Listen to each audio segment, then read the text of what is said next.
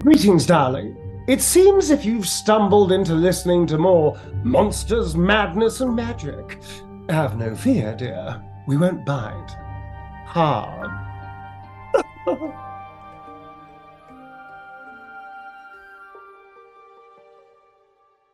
All right, folks. Welcome to the Monsters, Madness, and Magic podcast.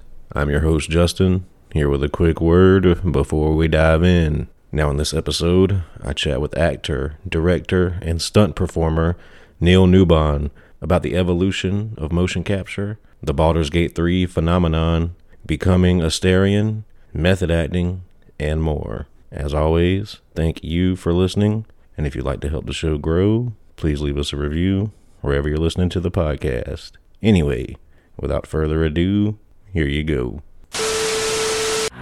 Greetings, boils and ghouls. This is your comrade, the Crypt Keeper here, reporting dead from the sanctuary of the strange.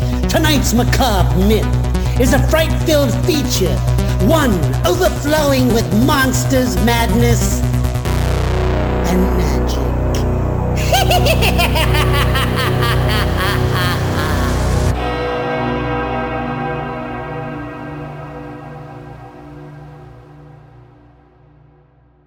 Neil, take us back in time. You're a youngster. Are you a book reader, fort builder, troublemaker, or all the above? All the above. Um, I'm the youngest of three, and I'm the youngest twin of a pair of twins. I was a massive book reader. I used to read, I think by the time I was eight, I was reading at least three or four books a week. Anything I can get my hands on. I'm one of the first books I remember reading of, of like a proper book, like a proper novel, was Lord of the Rings. And then I read The Hobbit afterwards. And then I just got an Ursula Le Guin. I was a real nerd, actually. I was a real geek. And I was also a bit of a troublemaker. I was the youngest, so, and I'm Generation X. So we were raised kind of feral. Uh, my twin brother and I had a corrugated steel iron bin that we was a thing we used to play in at the bottom of our garden. And looking back, I remember touching the edges going, wow, that's really sharp. I should just make sure when I dive in there, I should give myself some space. So, yeah, I was, uh, what were the other categories? I remember Troublemaker and Book Nerd. Fort builder. builder. Definitely a fort builder. My twin and I used to play a lot together. He's a great guy. He's a cameraman, actually. Um, oh. He and I are still, still really close friends, which is good. And what was the the first one? I forgot. You said yeah, all, the all the above. above. Yeah. yeah, all the above. I read everything from like classic, like Shakespeare I used to read as a kid, oh, wow. all the way straight through to things like Ursula Le Guin and and thing, and then also like really crappy sci-fi, not really crappy sci-fi novels. Like I mean, they're wonderful and awful at the same time. Like the Deathland novels. I got you. You know what I mean? Yeah. Which is kind of inspiration for some of the Fallout stuff.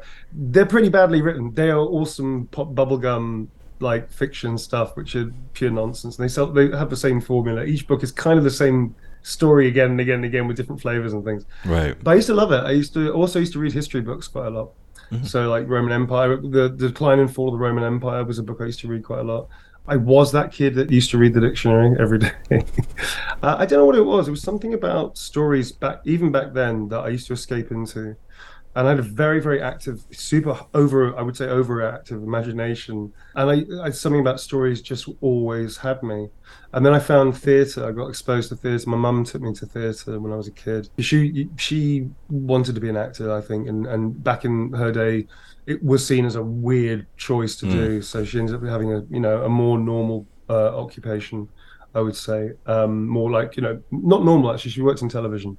Um, but it was, it was so that's not actually normal either for back in the sixties. But but for her, it was like more of a safer job, I think. Um, so when I expressed interest in stories and theatre, she got me interested. She used to take me. We used to live not too far from Stratford upon Avon, mm. which is great. So I was very fortunate. It was only a forty-minute drive. So she would take me to Shakespeare and see R S C plays, and it was I, I was truly breathtaking to see some of the most some, some of the greatest of the actors. Yeah, some of the greatest British actors uh, in the last sixty years. I've seen quite a few of them on stage in the round doing Shakespeare. So for me, it was an interesting upbringing in that sense, because I spent a lot of time alone as well, and mm. a lot of time with my brother playing and making games. And if I wasn't doing that, I was reading. So yeah, I had a very, very rich start in terms of narrative storytelling. It was always a part. It was always a part of me from as early as I can remember. Uh, it was something in me, and I think that's why I decided to become an actor when I was about fifteen. I went to National Youth Theatre under the stewardship of Ed Wilson, who sadly passed away about probably about fifteen years ago now, actually. He was an amazing mentor and very inspirational to a lot of the kids, myself included. And I just got the bug. I just realised that was what I was supposed to do with my life, or at least attempt to do with my life. And it was definitely a need, not just like a whimsical, wouldn't it be nice to be an actor? It was like, I, I must do this. I have to tell stories. Didn't think I was going to be good enough to be a writer. And I don't think I, I don't have any painting, you know, brush ability. I used to make awful paintings. And I can't make things, like hobble things together very well. So for me, it was like, well, those things are out. So what else can you do as an artist to tell a story? And being an actor suited me very well. So, yeah. That was it. All right. So you just mentioned your mother taking you to the theater when you were early, yeah. when you were younger. Um, so was there an, a specific aha or eureka moment you can point to where you thought, oh, that's it right there? That's yeah, for me. There was actually. I've, I've spoken about this publicly as well. And it's to do with my work, so I don't mind. Cause actually, a lot of my public life, I, private life I don't talk about. But as this, this stuff is directly related to my work, so I don't mind talking about it. When I was eight years old, my mum took me down to London to see the original version of Cats. And Brian Blessed played the big sort of vagabond cat. I can't remember the name of it. It's like Mister something or other cat. I can't remember the name of it now. And he was covered in like these furs. And he's got this cat makeup on, these massive whiskers and huge ears. And he looks like he's like a cat from the streets that's lived his entire life on the streets. That's the conceit of the character. And in the int- in the interim, he used to stay on stage and invite any kid that wanted to come and see- speak to him. So he'd have been there sweating under the lights in full makeup, this full massive costume. Brian Blessed, who's R S C legend, just sitting there on this sort of podium, and the kids would all come up, line up, and he'd have a chat with them. And I don't know, do you know, you know who Brian? Yeah, is? I do. You know, I do. Flash yeah. Gordon, like I said. Mm-hmm. Sorry, no, he talks like that. Hello, what's your name? So even when he's whispering, he's booming his voice at you in this full voice, sort of R S C trained, uh, very big sort of like personality. So when you're eight years old and you're seeing basically a cat man booming whispers at you, it's quite intimidating. For some reason, I decided to wait until all the kids... So I was very polite as a kid. I, was, I hope I'm still quite polite now. But, but basically, I, my mum was like up here and I was down on the stage. And she just watched me let every child go ahead of me. Let every child go past... And every go, uh, next child, next child, next child, until it was just he and I on the stage. And the interval was basically over. And she's sitting there going, what is he doing? Like, I taught him to be polite, but he's going to miss his chance. And then I got to speak to him. I don't really remember what we said. It was something like, oh, you're a very polite young man. And I was like, hello. Like, you're amazing. And that was it. And then I got back to my mum. And my mum said to me, she told me a story. And I, apparently... I said, what did she say? She said, why did you do that? Why did you let every kid go? You were the first in the queue. You ran down there before anybody. Why did you let everybody else go ahead of you? And apparently I said, I just wanted it to be him and I, he and I on the stage alone together. And at that point, my mum was like, oh, okay, that's interesting. And from that, really, that day onwards, I remember being in a taxi cab in London, seeing like rain and people and all this energy about London. I remember thinking, I can do that. I think I can do that. I want to be that guy on the stage, meeting kids or people and entertaining people and telling stories. So I think that that was the pivotal moment for me that I realized I, I'm going to be an actor. Have you yeah. have you seen Brian since then? I have. Yeah, that's the crazy thing. I bumped into him. I was doing a photo shoot for a film, uh, t- film or T V series. It was a T V series. And he was also doing a, um, a reunion for Zed Cars, which was a fifties T V show in Britain about police officers and cars. It was a bit, you know, fifties television, mate. It wasn't exactly like hard, hard-edged or anything, but it was very popular. So he was doing like a reunion cast, how they, you know, fifty years later, or whatever, yeah. how are they? And I saw him and I was like, oh, wow, that's Brian Blessed. And I went up to him and went, there is no possible way you'd know who I am or recognize me. We met one time when I was eight, when he was doing Cats and blah, blah, blah. I told him the story and he went, oh, are you, are you still an actor? I went, yeah, I became an actor. He was like, oh, that's marvelous. And all this. Then he wrote me this enormous long monologue. Uh, on a, I had a play of, of Mice and Men because I'm a cliche. Oh, I have a copy of Mice and Men just in my back. I went, all I have is this. This is deeply now embarrassing. And he signed it. And at the end, he put this little picture of a cat. And he sent this really lovely message about being an actor and following your dreams. I was just like, wow, that was that was amazing. Like, you obviously don't know who I am, but you accepted the story. And then you gave me generosity again and wrote this enormous monologue of yeah. me having followed my dream. And it was just really beautiful. So, yeah, I got to meet him again about like twenty odd, twenty-five years later, I think it was. That's a great story. Cool. It's great, man. Yeah. For the young kids, uh, yeah, I was gonna say for the young kids listening out there, uh, Brian Blessed is Boss Knives and uh, the That's Phantom right. Menace. Flash Gordon, if you're a little older. Yeah. Neil, when you think back to formative films and T V shows mm. you grew up on, what comes to mind? Yeah. I used to have insomnia as a kid, so I used to watch films. I mean, my parents gave me a television set, rightly or wrongly, a black and white, old black and white one, and there used to be a great thing called Cult Corner in the eighties, nineties. So Cult Corner played random crazy movies, everything from Tremors to Quatermass Experiment to Hammer House of Horror films. I, I watched The Seventh Seal. Mm. You know, it was really like Bergman. It was a really wide, eclectic. I, re- I remember watching the original Dawn of the Dead, um, Giorgio Romero's. Yeah. It was amazing. So I had this crazy, the Triffids, you know, I had this crazy eclectic digest in the age of about eight or nine. To the age of about thirteen, fourteen, possibly fifteen, sixteen actually, I was a bit, probably a bit older than that, of watching these crazy old black and white or modern or cult movies at nighttime when I couldn't sleep. I just used to watch movies and just pass out in front of the television. So I, I had this sort of, like, it was like a secret world of cool, interesting, yeah. weird films and great performances and, and stuff. As a, you know, as a kid, arguably I shouldn't have been watching. uh, Preaching to the choir. Just me. yeah, yeah. It was in my bedroom, so it was just like just watching this black and white box T V. And I learned a lot. Kind Hearts and Coronets. I watched. I remember think, thinking that's Alec Guinness playing all of the cat, all of the main characters of the, of the family, and just already going, wow, you can do that as an actor. Again, just feeding me all this different ideas of tonality. And uh, obviously I didn't know any of the methodology of being an actor at that point. But for me, it was a great digest of possibility, mm. of character possibility, of character work. And I got a, I got very obsessed with the idea of playing, of being a character actor, which has its own problems early on in my career, I would say, because I always try to fight against what I look like, which is why games has been so brilliant, because I almost quit acting before I, I got into games, very close to quitting acting. Just because it's hard being an actor, and it was just frustrating and not always getting what you want. And then games allowed me to take my face off and be a character actor, and that's what I am now, which is amazing.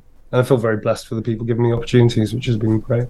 While we're on that subject of theater and sort yeah. of game acting, a lot of folks that I speak with that work in motion capture and games specifically say that, that motion capture is a very happy medium between the stage and the screen. It's more closer it to the stage. It is. I now teach non-profit workshops. So we pay our crew, obviously, but we don't make profit off the workshops. We try and keep it as low as possible for the actors to be able to do one day of mocap and then paid for the course. But we always teach people it is the happiest of medium between externalized performance, a bit larger than life of theater, and the intimacy and immediacy of film. And then you smash them together, and then you walk the fine line with imagination between the two. So you're moving a little bit more like theater with int- great intent, not arbitrary movements. They have to be sort of with great intent all the time, even if you're just standing still. But you can have camera right here. So you can have a little twitch of the eye, and that can sell everything that you need to know about the character's experience at that moment, fictionally, truthfully, in that moment. So you have this incredible thing where there is a camera anywhere. And sometimes you get a, a camera very specifically, it's going to be on this side, where you have to take a base pose, which is the way we start and finish a lot of movements, specifically in-game as well as in cinematic sometimes. And you know you have to play to a camera here, like film. Sometimes you don't know where the camera could be. You're just playing the scene. And the director will block, because I direct as well, but the director um, will block you with a sense of where the camera probably will be. That probably won't be a conversation much for the actors unless it's critical. So I directed a game called Deliver Us Mars alongside the narrative director, Raina Archambault. And Raina and I knew where the camera position was going to be because weeks before in our pre-production meetings, we set the cameras where he would like them to be and we adjusted blocking as I thought it should be with him, et cetera, et cetera. But we never really talked much about where the camera was going to be with the actor. Occasionally time with our amazing lead actor, Elise Chappell, who's also nominated for a Golden Joystick as Best Actor, which is great, amazing. Elise would take, okay, the camera's going to be coming in like this, this sort of pulling into a very close, extreme close-up. So just bear that in mind for your performance, because she's a T V and film actor. But most of the time, we weren't really concerned with the camera in terms of telling the actor. We just wanted the actor to be living in the present moment with each other as an ensemble and really just going for it, and trusting that with a little bit of blocking, like leave the chair this side or leave the chair that side, that because they're all w- really well-trained performers, they know that they they can't sort of just hide down on a movement because obviously there's no camera's going to pick them up. Right. So they're obviously playing out a little bit like stage, but they're also free, that they don't have to worry too much about the camera movements. They're just playing with each other. Because we managed, because we, we knew what the camera angles were and what were critical and what were open, it gave a great sense of just playing the moments, just like just like theatre. So it is a happy medium between the two. Technicalities from both come into it. I think mm. it's a new methodology, personally. I think performance capture is a whole new technical methodology, which takes from all the best other mediums and creates something quite new in the middle. And it's only going to get more technologically advanced as time passes, obviously. Just before we get too far away, this is something I like to ask everyone, because you never know. Uh, what scared you as a kid? I'm not going to tell you. A few things, a few things scared me, but they taught me a lot. I will say that. I had a few things that scared me, but they taught me a lot. I am the person I am because of them. So it's private, but I learned from them. And I think that was a really cool experience, to understand that I have the power to evolve myself. Right. And that was something that I think has stayed with me through life, that I never really thought of the cavalry coming. You know, I've never had the attitude the cavalry's coming to save me. Very early on, I kind of learned the cavalry's not coming. You are the cavalry, I feel. So you, people are there to support and love you and help you. But I personally view, for myself, for my life, not for other people, me, that I am the cavalry. I have to evolve, I have to change, I have to challenge myself, and I have to grow. And because of that, I feel very empowered and very strong as a human being, which means I hope I can be a good dad to my daughter as well. Well said. Yeah, because of it. Mm. What about your very first time on stage, whatever you consider that to be? Did it go off without a hitch? Did your pants fall down no, or anything like that? It was a living nightmare. It was very scary, very nerve-wracking. This wasn't my very first time on stage. My very first time on stage was at school. That was awesome. I was completely fearless. And I used to do plays all the time. I did like t- t- uh, uh, Pinter plays. Uh, we did like musicals and stuff. I loved it. My first semi-professional play that I did was actually with a thing called Central Television Workshop in Edinburgh Festival. And we played to an audience of two people in a capacity of one hundred fifty, because Edinburgh is like that. Mm. The first show you put on, nobody knows anything about you. And if you don't sell the tickets, like literally hard on the streets, because you have to go on the streets and perform stuff, no one turns up because nobody knows that you're on. Yeah. So we performed to two people, one of whom left. So we ended up...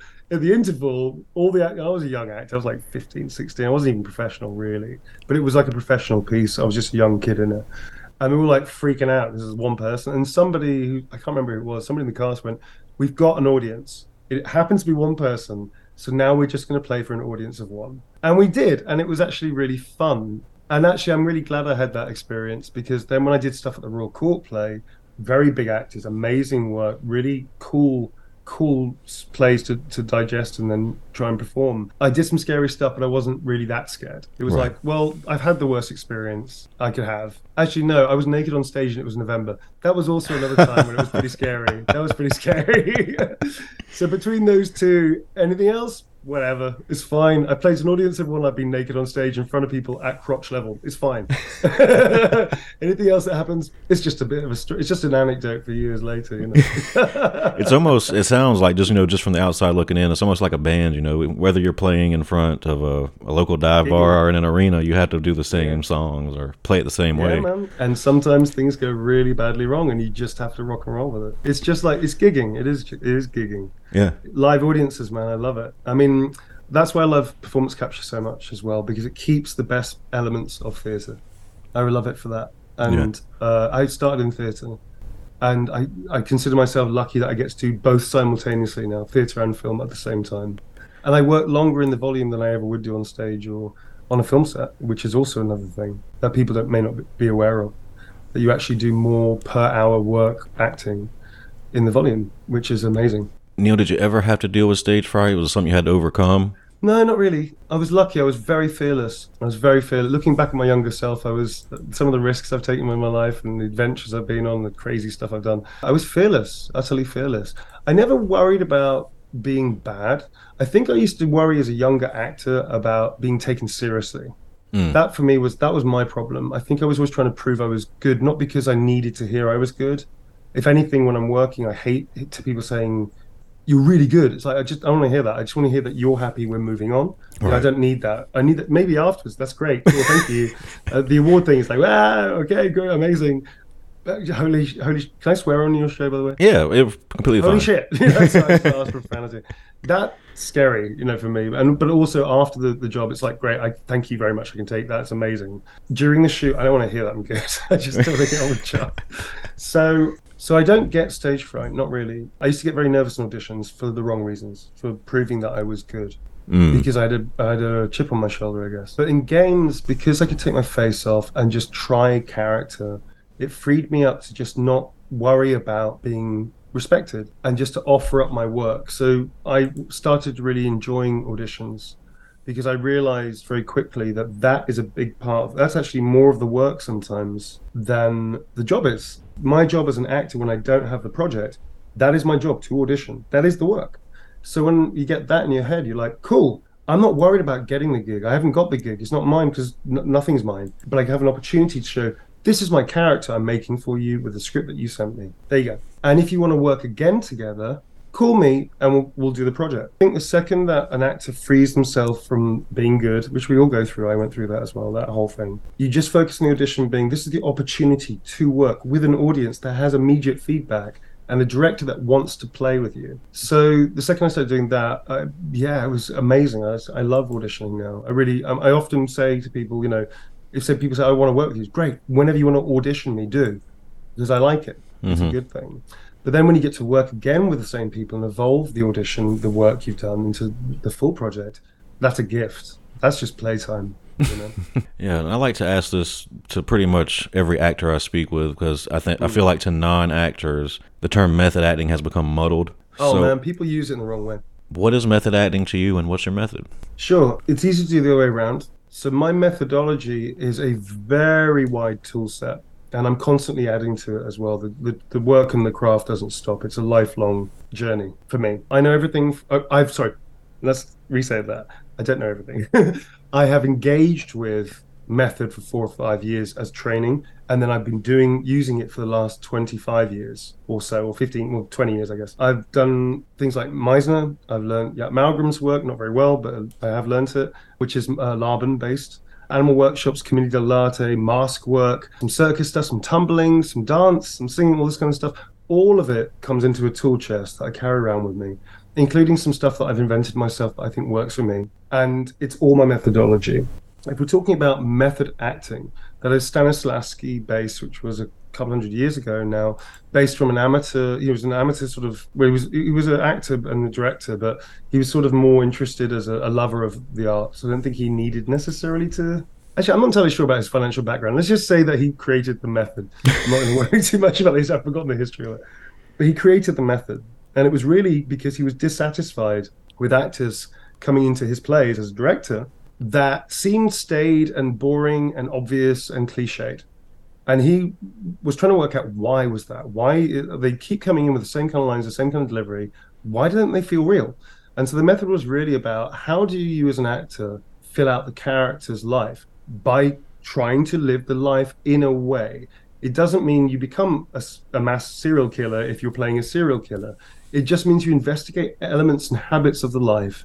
You start using substitution, personalization, and other tools and method to then get a sensation experientially of what it would be like to walk in this person's shoes from morning to dusk. So for instance, you might start playing the round of how do they eat? How do they, what do they make? What's the first thing they make in the morning as a drink? Or what was something in their life that is habitual and how does that habit develop?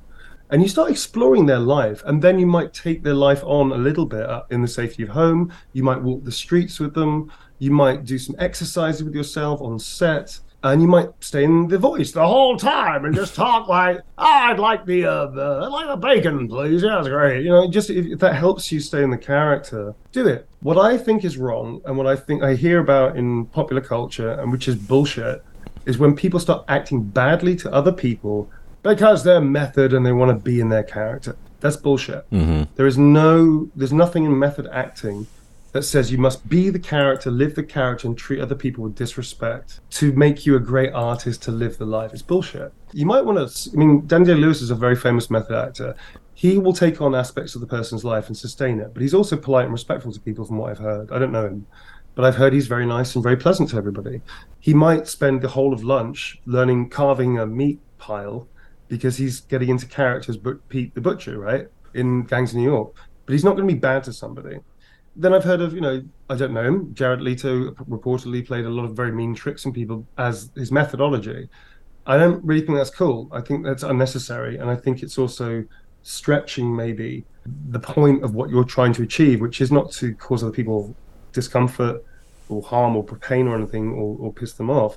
It's actually just to focus yourself into the life so that when these situations in the fictional truth occur, you can have these organic reactions to other things that you may not have predetermined or thought of. They just feel right. There are impulses that come out of you because you know the characters well, you're living the characters' habits. So with Astarion, for instance, I spent four years with him. I did a lot of work behind the scenes as we were shooting, also before and also during, to develop him as a character, to have habits that he would do habitually to certain reactions, because we didn't have the full script. Um, we were finding out the story as our characters was, were, sorry, which was a trip, which was amazing. So I would find out something when he would find out about something. We're like, wow, okay, that's what's happening next, cool. Which didn't worry me because I knew how he'd react to it, because I'm now, I've really fleshed out his life. And again, props to the amazing writer Stephen Rooney and all the writers that contributed towards Astarion. But because that rich text and the a lot of work I did and the great directors we worked with at Pit Stop Productions and Larian as a whole being a beautiful company to work with, I knew what he would do. It was like, oh, I know he's going to do this. So the conversation st- changed from the first few weeks um, with the director saying, okay, this is the character, this situation, um, this is kind of how you're going to be doing it, to this is the character, this situation, how do you feel, you know, what do you feel, give me one that you feel Astarion would do. And that happened with all of the actors that spent a long time on this, I would say. I directed on it as well. I definitely would ask the actor, you've lived the character longer than I have, so tell me how you see this moment with the character. I might shape it and direct you in a way that I know needs to happen for the next moments to work. But if you have a reaction, follow it, because you're living it. And that's kind of, in a, in a very long-winded way, I guess, that's kind of what method acting is. It's a set of tools Stanislavski direct, um, developed, Uta Hagen, uh, Lee Strasberg, and all these amazing teachers then developed it into more modern-day application. But essentially, it's filling the life of the character truthfully so that you can have organic impulses and moments without having to conceive, con, contrive them, mm. without having to, and also it also breaks up any bad habits that you have to stop them coming into the character. So that's the other thing as well, I guess, with acting, is that I'm always trying to get away from myself. And characters and I share similarities, of course we do, but really my aim is to try and get away from as many habits as I can. That, then it really feels like something I can get my teeth into, you know? Yeah. So how did the transition, you started on stage, how did you go from yeah. stage to the screen and now to motion capture? I was very lucky. I got quite a few plays back to back as a young actor. The Royal Court was the first time I think I looked myself in the mirror and realised legitimately I'm now a professional, with Dominic Cook, Daniel Evans, and some amazing actors in that cast. There was a play called Other People by um, Christopher Shin, who's an amazing New York playwright, and I was very lucky. It was really early on. And then after that, I got spotted for a couple of films. I worked with Jeroen Krabbe and Stephen Fry and Greg Wise on a film called De Ontdekking van de Hemel, which is a Dutch film, which the English title is Discovery of Heaven, mm. which is based on a massive Harry Mulisch book, which was very popular in Europe. And that was a real interesting experience. And then I got to work in Thailand on another film with Liam Cunningham and Roger Allam and a whole bunch of amazing people like that. And then it just sort of, I started doing a few films back to back, and that was great. And then I started doing T V. And T V, I started getting more, I was seeing very mainstream stuff, because obviously my look was very striking. I didn't look very British. I don't think I have, you know, Slavic roots and Scottish roots and all this kind of stuff, but not very English roots. So for me, it was like suddenly I started going up against the problem of stereotype. And then the work I was being offered was was great, because I, I would do it to the best of my ability, but it wasn't always the best quality stuff that I wanted to get my teeth into. And I started developing bad habits, and I carried on training as a way of combating that. And I've been very lucky. I've been with Roberta Wallach and also Giles Foreman as my mentors for decades now. And they've really helped me shape into the actor I am. And then I got to a point where I was going up against people with profile, and I couldn't beat them because I looked like them, but I couldn't get the job. And then I slowly started starving as an actor and making my way into the heady, wonderful world of catering, where I spent many years in between acting gigs catering for rich people, which had its ups and downs. I was with a brilliant company called Cellar Society. Uh, Bertie de Rougemont and, and Adam, they're, they're amazing. And actually, they were very cool human beings, because most of us were actors, writers, musicians, whatever, trying to get through our careers. And they were really cool with us. They looked after us really well. So that saved me a little bit. but I just couldn't make any money, and eventually got to the point where I was really badly, I was financially in a very, I was in jeopardy. So I was financially really badly off, and I was making mistakes, and I was depressed, and I was not having a good time, and it, all in the pursuit of being an artist. And I was, this was, I said in the speech um, on Friday, Uh, I actually made a mistake because I was so overwhelmed. I said, I almost quit gaming, and but gaming saved me. What I meant to say, I wasn't right. What I meant to say was, I almost quit acting, and games saved me. I was just very nervous. I can won, imagine. First time I won an award. So what I meant to say was, I was about to quit acting. And at that point, two thousand eight, nine, I was actually seriously having the thoughts of, I should quit acting. This isn't working. I am almost, I'm thirty now. At that mm. point, I was thirty. I was like, I am... not making money. I am every month I am a couple hundred quid away from bankruptcy. I cannot see a way out, and I'm in debt, and I'm in jeopardy, and I'm barely hanging on to the very cheap falling apart room that I have in this falling apart house. Um, it was just, everything was bad. And then a few years before that, I, I actually did almost hit bankruptcy before that as well, and I ended up with just a bicycle and a backpack, and I had nowhere to stay. And I spent twenty-four hours cycling around London, not knowing what to do. So technically for that one night I had nowhere to live. And then luckily a friend of mine took me in. I lived on a couch, literally on a couch. And then I lived on another couch and another couch. And then very quickly all this time had gone past, and I would had just about got myself to the point where I could maybe afford a room somewhere. It was awful.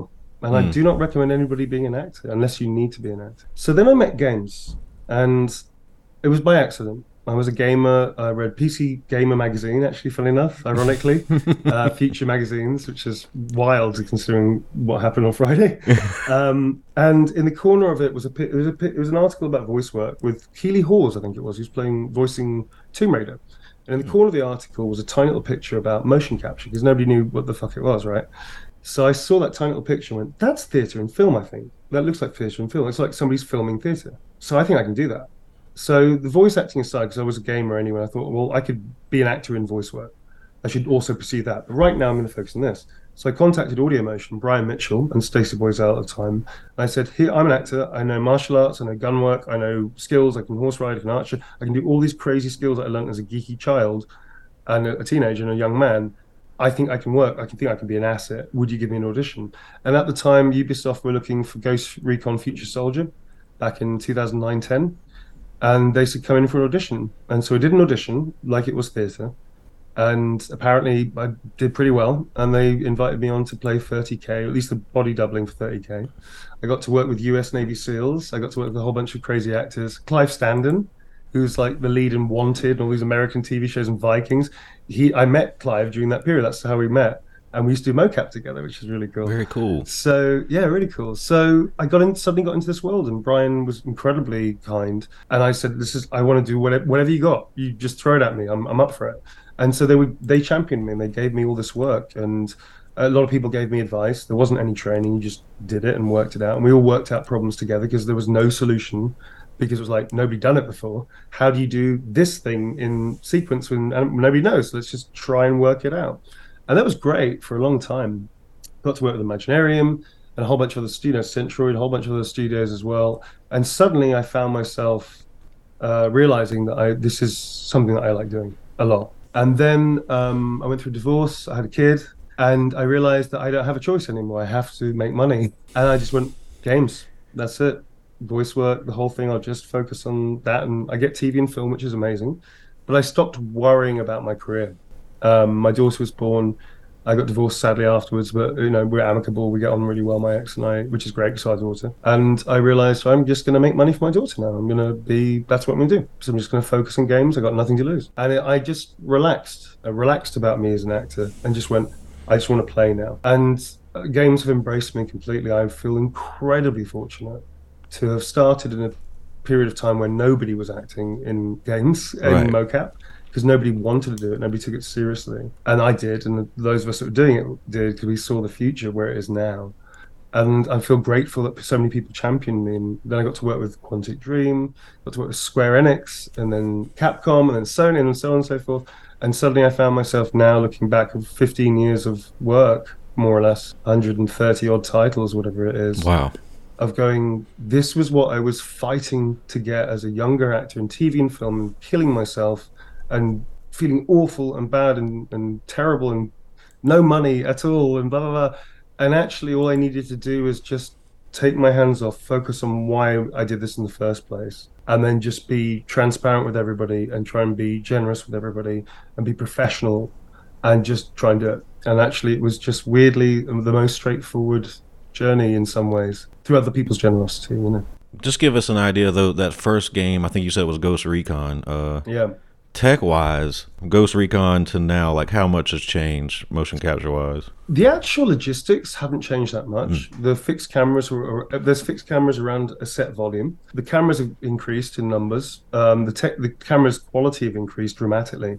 But they still fire. They used to fire off near infrared light. These markers, which I've had tattooed on my body, uh, and those fire back. They they reflect. So that's what the camera captures: the reflections. Highly.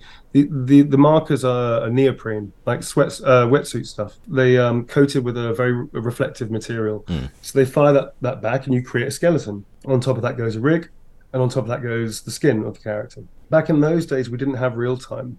It was just a bunch of balls, like a whole bunch of yeah. disembodied balls floating around. And yet you could still see nuance of performance. Because the cool thing about optical systems like Viacom, for instance, they go they are millimeter accurate. So if you do that with your hand, you'll pick that up in data. They're very, very accurate. Even then, they were pretty accurate. Now they're super accurate because mm. that's been evolved. So that hasn't really changed that much. But what did come in, because we used to have like face markers. That was a, that was a new thing. Face markers on our face to capture face data. About eighty markers glued to your face, of which you'd eat at least five per lunch. I mean, I must have eaten about at least a hundred quid's worth of mar- tiny markers of my time because they're very expensive as well. That was a pain in the, in the ass. It's like. But there were, it was fun. It was like, okay, now the face is coming into it. Cool. Okay, we can do that. And then H M Cs came in. That was a whole new trip. And having to work out how to hug people or kiss people or or eat chicken and, you know, on a skewer, which was also a trip, or smoke or something. That was all a whole new exploration in a very exciting way. And so the new technology came in. Then you've got now stretch sense gloves, for instance, or, or, or wireless gloves. So now your finger data is really well captured, mm-hmm. whereas before you had these big blocks on your fingers, and if you hit the deck on a stunt, on a, you'd have them on your nail. So maybe your arm goes off the crash mat onto concrete usually, and it's metal with a plastic hard ball on top. You feel that when yeah. you've just done a dive of two meters and bam, on your, you feel that shit. so, so things luckily have started getting really fun and, and comfortable. That's been the biggest change. But I think in terms of performance, the biggest change is the fidelity of the software of three D graphic. That I remember doing Final Fantasy sixteen. It came out. We did it in two thousand fifteen. Came out in sixteen, I think it was. And I remember seeing a. T- I did this as the character because somebody mentioned somebody's name, and it's painful. It's his dead brother in arms, and I just did this little involuntary wince as the character in the shoot, and they picked up on it and they kept it. I remember seeing this big cinema screen in Los Angeles for the screening of the film. It's Final Fantasy Kingslave, and my Nick's. I'm playing. I body doubled Nick's, and then Aaron Paul later did the voice after we did the performance. So he then did his own performance on top, but the face stuff is all me and the body and stuff. And I just did this all like that. It's just tiny, imperceptible, and they kept it in, and it registered really well. I remember watching it in two thousand fifteen, going, "That's it. We've arrived. We've now arrived at a place where nuance is captured well in animation." Okay, now we're cooking. So then, you know, Planet of the Apes came along. That was awesome. And then, you know, Resident Evil was really fun character work. And now leading to Baldur's Gate three, now we have complexity of character. We've got deep de- uh, layers of characters and good representation as well, better representation, and more complicated and not just an achievement of you slept with that person, great. You know, it's now complicated real relationships. You've right. seen these evolutionary stages, and it's awesome to be a part of it. I feel very, very blessed and very grateful to be a part of it right now. So let's talk uh, Baldur's Gate three, Neil. Yeah, uh, no, it. Was it a typical audition? Was it just like any other audition that you remember? Nothing special? Kind of yes, kind of no. I remember working out what it could be very quickly. I was on Final Fantasy sixteen doing performance capture and some combat and stunt stuff, some basic stunts, in Hungary for five months. I have a production company called Performance Captured Limited. And we were hired to do casting and also consultation on performance capture shoot with Schlock, which is Ollie Chance and Morgan, and uh, shooting at digital um, digital motion, Digit Motion, sorry, Digit Motion in Hungary. Um, whilst we were there, somebody said, there's this thing going around called Drakenfels, and you should audition for it. So we all auditioned for it. I was like, Drakenfels, that's that's that's from that's from Warhammer. That's a Warhammer roleplay adventure and character. Shit, that's cool. They're doing Warhammer roleplay. All right, I'm up for that. Yeah, yeah. And then I looked at the, the, the races they were sending through. It's like, that's a gnome, sure, that's a tiefling. It's called Dragonkin, but that's clearly a tiefling. And that's that, and that's this, and that's a drow, and all the stuff. I was like, that's Dungeons and Dragons, man. And I get it, it's a, it's a fake name, obviously. So it's like, okay, they're using dra- It's like, wait a second, Dungeons and Dragons. The only two that I know of in games, really, that come to mind are uh, Icewind Dale series and Baldur's Gate. Oh my God, it's Baldur's Gate. I was just like, whoa. You figured it out yourself? Yeah, man, well, I didn't figure out, I didn't know completely, but I had a very good gut instinct that that's Baldur's Gate. So I looked at all the races and I was like, please select three. I was like, I did ten. I did ten auditions. I, did, I can't remember, maybe it was eight. I don't know the number, but I know I did way more than I should have done and just submitted all of them. The only ones I didn't do was Halfling and Dwarf, I think it was. Because mm. I think I was pushing it a little bit for my six foot two stages. Uh, but I did all, I did so many auditions, like, I have to be in this game. And then uh, Josh Whedon from Pit Stop Productions, he and I worked on the D L C for Resident Evil three, for the, the extra game, Resident Evil Resistance, I think it's called. Uh, and it's like an escape room D L C game. It's really fun. And he remembered me for that. So he was the one that suggested to Jason Latino and Farang also, who's he's from Larian, that I should maybe go for Astarion. So they got me in for a demo. For an, it was like an audition, but also work. I was actually working on the game properly as a demo thing. I did it, and they liked it, and they signed off for me, and Sven signed off for me as well. And Stephen Rooney, I didn't know, I only found out recently when I met him uh, recently that he also had seen it and went, yeah, that he feels right. Mm. And that's how I started. And then after a couple of weeks of working out the character with everybody, then I found Astarion properly, and then we started cooking. It was great. So if you just had to guess, a guesstimate here, how many total hours did you spend recording voice lines for Astarion? I don't know. I have a rough idea of how many sessions I did. So if you give me if you give me one second, sure, no problem. Give you a guesstimate. I can't. This is not official, and you can't hold me to it because it may no be problem. Completely bullshit. Okay, so this is a guesstimate. My best guess. I think it, not including motion capture, because I also did in-game locomotion, mocap, motion matching, that kind of stuff in the game as well. But just for Astarion, you're looking seven, somewhere between seven and eight hundred hours of performance capture over four years, maybe. I think, but I don't know. That's a guesstimate, folks. So I don't know. It's not official. Please don't quote me on that because it's not official. Well, you can quote me. Just remember, it says it's not official. It's a guess. Something like that, maybe. Have yeah, you maybe, maybe? Have you spent like close to any amount of time close to that with any other character? No, this is definitely the longest I've ever spent on a character, and this is the the largest volume of work I've ever done for any character. I've been on games for a couple of years, like uh, Kingsglaive itself was a year and a half of work, eight weeks for Planet of the Apes, Last Frontier was in every day but one. Resident Evil Village actually was only a few weeks, you know, of work in total. This is by far the largest amount of time I've ever spent on a character, and the longest I've ever had to continually work and develop and evolve a character, which is why Astarion, apart from the fact it's beautifully written and the game is a masterpiece from Larian across the board with everybody's passion being thrown into it, this is why Astarion means so much to me. I've had, I've lived with him longer than anybody, mm. and I'm not really ready to let go of him yet. No, even though I have to. uh, don't. Yeah. yeah, maybe not. Yeah, yeah. But it was just constantly there. Yeah. Apparently, I did speak to one of my. I spoke to. I can't remember who it was now. I spoke to somebody. I was asleep, and I and they asked me a question. I went, "No, that's all right, darling. You go ahead." And they went, "What the fuck?" I was like, and I was like, "What? What? What?" It was like, what was that? I was like, what are you talking about? I was like, you spoke to me like a star. I was like, why? It was weird. It was a really strange moment. So clearly. Well, Neil, we just uh, mentioned it earlier, but for, obviously you won the uh, Golden Joystick Award for Best Supporting Thank Performance. You, I did, which was still a weird surprise. I was not, I, would, I, I didn't actually prepare a speech for it because I just didn't think it was going to, I thought it was great. I no, I was nominated. Amazing. Job done. That was like, wow, I'm nominated.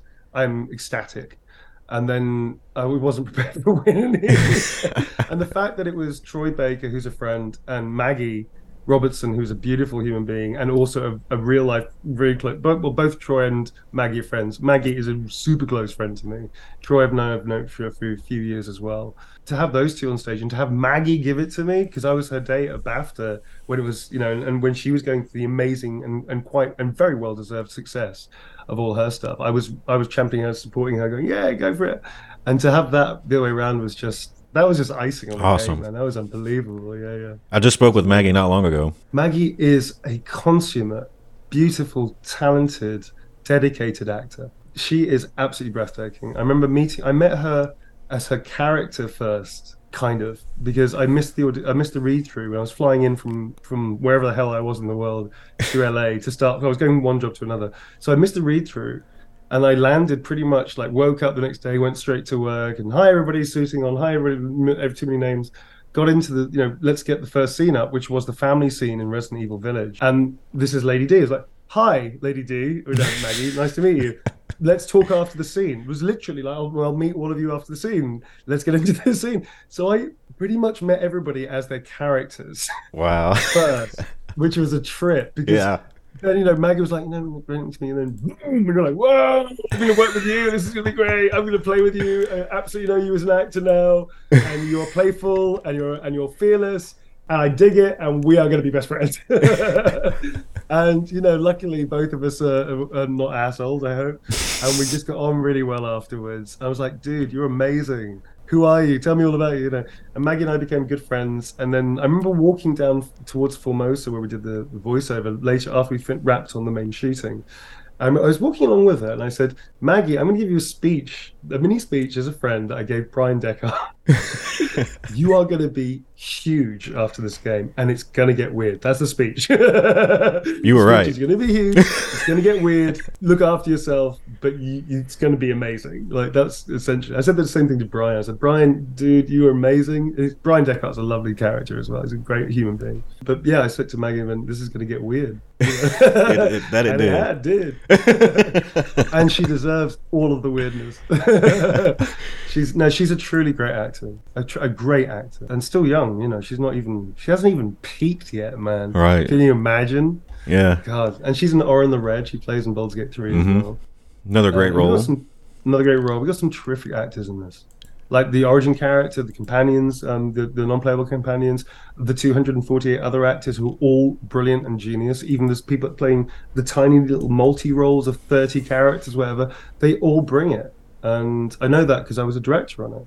Mm. And they all brought it. All these actors playing these little small roles, the bigger roles, the medium-sized, whatever, everybody brought it, their A-game, to every single role.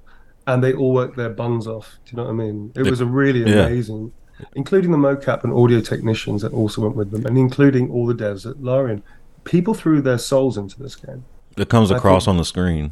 Yeah, that's cool to hear that. Mm. No, I love this game as a player. It's an amazing achievement. But to see the passion, to feel the passion, is a beautiful thing. It really is. What would you say is the best acting advice you've received, and who gave it to you? A friend of mine who was actually my surrogate grandfather for a while, a guy called, amazing actor called Roy Dotrice. He gave me a good couple of pieces of advice. One of them was, um, if they audition you, they think you're good enough to do the role. Another piece of advice he always gave me was, um, don't judge your characters. That's that's not the actor's job. It's the audience's job. You have to be unvain as an actor. You can be vain as a human being. as a, as a normal life, you can be vain. That's cool. You, you know what? You be, be you do you. But as an actor, you cannot be vain. You cannot judge your characters for the actions they take. All you have to do is just walk beside them, or walk in their shoes, actually, not beside them. You have to walk in their shoes for them to fulfill their story. You can't judge them. I don't play villains. I play morally grey people. Mm, yeah. Do you know? And I'm being serious. Like yeah. I don't ever use the term villain, unless it's a shorthand because I'm in the middle of a quick conversation or something. But I don't see them as villains. Um, I love them. Actually, I love my characters. So Roy, who died a few years ago, was ninety-three when he died, ninety-two when he retired from acting. He was the the voice act, he was he was the actor behind the voice uh, the um the audiobooks of Game of Thrones. Okay. He did all of the Game of Thrones books, and he was in Game of Thrones as a as a cameo character as well. But he he did stuff like Mozart. He did stuff like amazing films, like all the way. I mean, seventy, eighty, seventy years. No, yeah, seventy odd years of acting uh, as a career. Wow. It's amazing. So really interesting, amazing human being. And he really helped me a lot, actually. Um, I miss him quite a lot. He was a very, um, he was mad. He was utterly mad and lovely and a brilliant actor, a really cool human being. Yeah, I miss him a lot. Yeah. Great advice. Another question I like to ask everyone, uh, yeah, just because you never know. Uh, have you ever had an experience you would consider supernatural or paranormal? My twin and I have had a lot of funky stuff between us. I don't think that's supernatural, though. I think it's quantic. Mm. I believe in quantic abilities. Thin line. Yeah, I think it, why not? I mm-hmm. mean, isotopes from either side of the planet have been proved to simultaneously change, split eighty thousand miles away from each other in an experiment that was conducted and proved. That's a quantic level shift, right? A change on a quantic level. I think human beings have a capacity to understand, as all animals, all beings do, have connection to the quantic thing. Well, I'm not a scientist, so the quantic... The quantic thing! The quantic, you know, mishmash. The quantic, uh... what do you call it? Uh, you know, stuff. Stuff, yeah.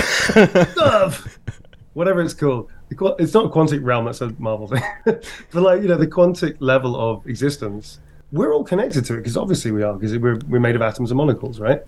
So there is something about that, I think. I think we're connected in a way that we don't possibly understand, but mm. then accidentally can trigger.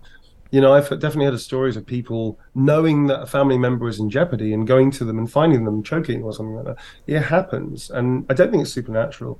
I think it's more interesting than supernatural. Mm-hmm. I think it's real, just in a way that we haven't, we can't perceive, you know? Well said. Um, animals can see infrared.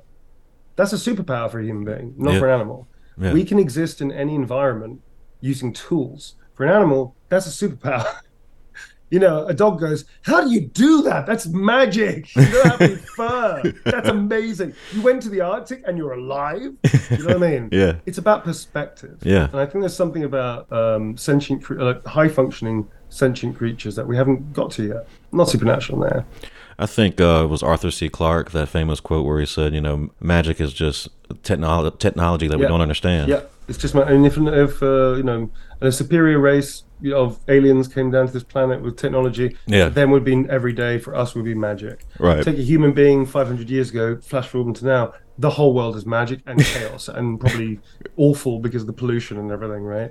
Mm-hmm. You know, it's it's all about perspectives. So, yeah, I don't believe in supernatural stuff, really. I like the idea of it. I think it's, it's cool fun. As hell. I think it's cool. Yeah. I think ghost stories are cool. I think supernatural stories are cool.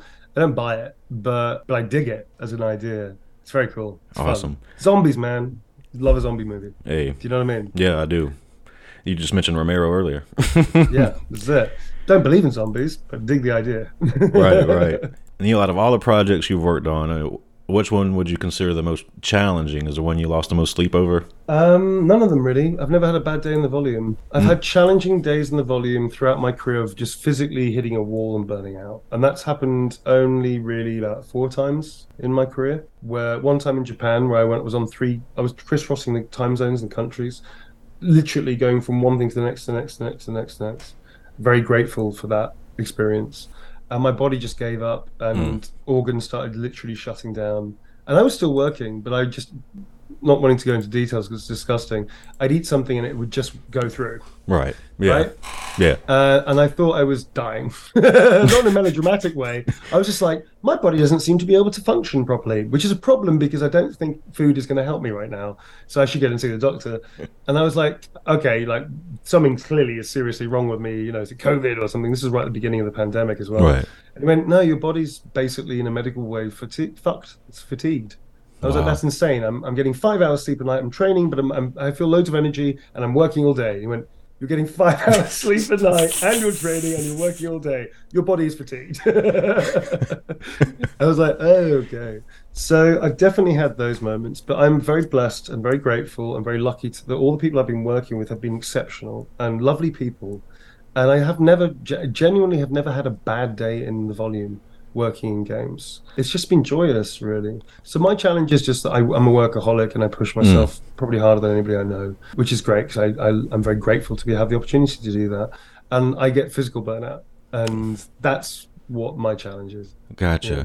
So, Neil, just to put a bow on everything here, why don't you tell us what's on the horizon for you and what you can share without getting in trouble? I cannot tell you anything. Is that? That. I've gotten this in trouble for that, question. too. Yeah. Let's see if he's really on the ball with this one. So, breaking N D A aside. Uh, no, dude, I can't tell you. I, I can tell you that I've got like five projects at the moment, a couple of things we're bidding on for my production company, and I'm directing on something. Are you, you're a gamer, Neil, right? Sorry. To, uh, I'm a gamer, dude. You're aware of Alan Wake two? I am aware of it. I have not had the chance. I'm still playing my way through B G three, man. I've tried a bit of Starfield. I'm really obsessed with Cyberpunk two point oh, by the way. Yeah. I think it was genius. It's the game that I always wanted it to be. But obviously, you know, it didn't work out so well at the beginning. But now it is the game it was supposed to be. Alan Wake two, I'm super excited for that. But I still have Spider-Man that I haven't even touched yet. Mm-hmm. There's so many games. This year is a beast for games. It man. is. And there's at least eight games that I have been promising. So I will play them. Alan Wake is now on there as well. I've heard incredible things from it. It was just like our conversation here. You know, I asked Matthew Peretta, who plays Alan Wake, you know, Matthew, what's Ooh. what's coming up? What's coming up, you know? Well, you know, Alan Wake's coming out in October. Yeah. And I'll release it. And they, he was not supposed to say that. Oh, that's how it happened. Yeah. Oh, that's not even your fault. Right. Right, exactly. That's what I said. Oh, you are blameless. Uh, you're, you're like, well, thank you for the interview. I'm just washing my hands right now. Yeah. This like, I even mentioned his N D A beforehand. it, it happens. Tom Holland is apparently notorious for that stuff. Yeah. You should yeah. have picked a poster of something live on stream, and, you know, it happens too. Right. That's not malicious. That's just like accidental. Isn't it? Yeah, I felt um, terrible. But yeah. No, I don't feel terrible. Dude, the world is spinning. It's absolutely right. Alan Wake is going to be an awesome game from what I've heard, so it's going to be great. But yeah, no, I think that's the thing. It's it's always an interesting thing as an actor. You can't talk about the stuff that you're passionately involved with until years later, usually. Yeah. It's kind of funny, because yeah. then you go years later, you're like, oh yeah, I, I did the thing. That's right. Right. And that was interesting about Baldur's Gate, because we were filming very late in the cycle. And that's why it was really interesting when it came out, because we we just finished some of the tidying up stuff that we had to do, um, which was great, because then we, we were still in it, you know. It was mm-hmm. very exciting and very. I feel I feel lucky that actually that everybody decided to delay the game until that until the release date, and so we could do the extra stuff, and then we could come out and everything. And yeah. it was so awesome because we were still riding high on the performances and the experience of that, and the, and seeing everybody as well. We didn't lose contact with anybody. That was really cool. I really liked that. My wife will be pleased. Oh man, sweet your wife. I would have I would have riffed it a lot weirder than that if I knew it was your wife. Hello, darling. I'm with your husband having most intimate dining experience, darling. It's quite scandalous actually. The waiters had to knock five times on the door, making so much noise. All right, folks. That's a wrap. I hope you enjoyed that chat with Neil. As always, thanks for listening, and we'll see you back next time. Monsters, madness, and magic.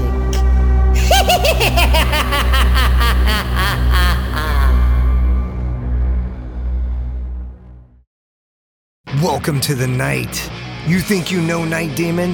Then the Night Demon Heavy Metal Podcast is for you. Step into the darkness as we peel back the curtain to give you an unprecedented, all-access look into the mind and the heart of the demon. We're talking band history, song analysis, studio anecdotes, stories from the road. It's everything a diehard Night Demon fan could want and more.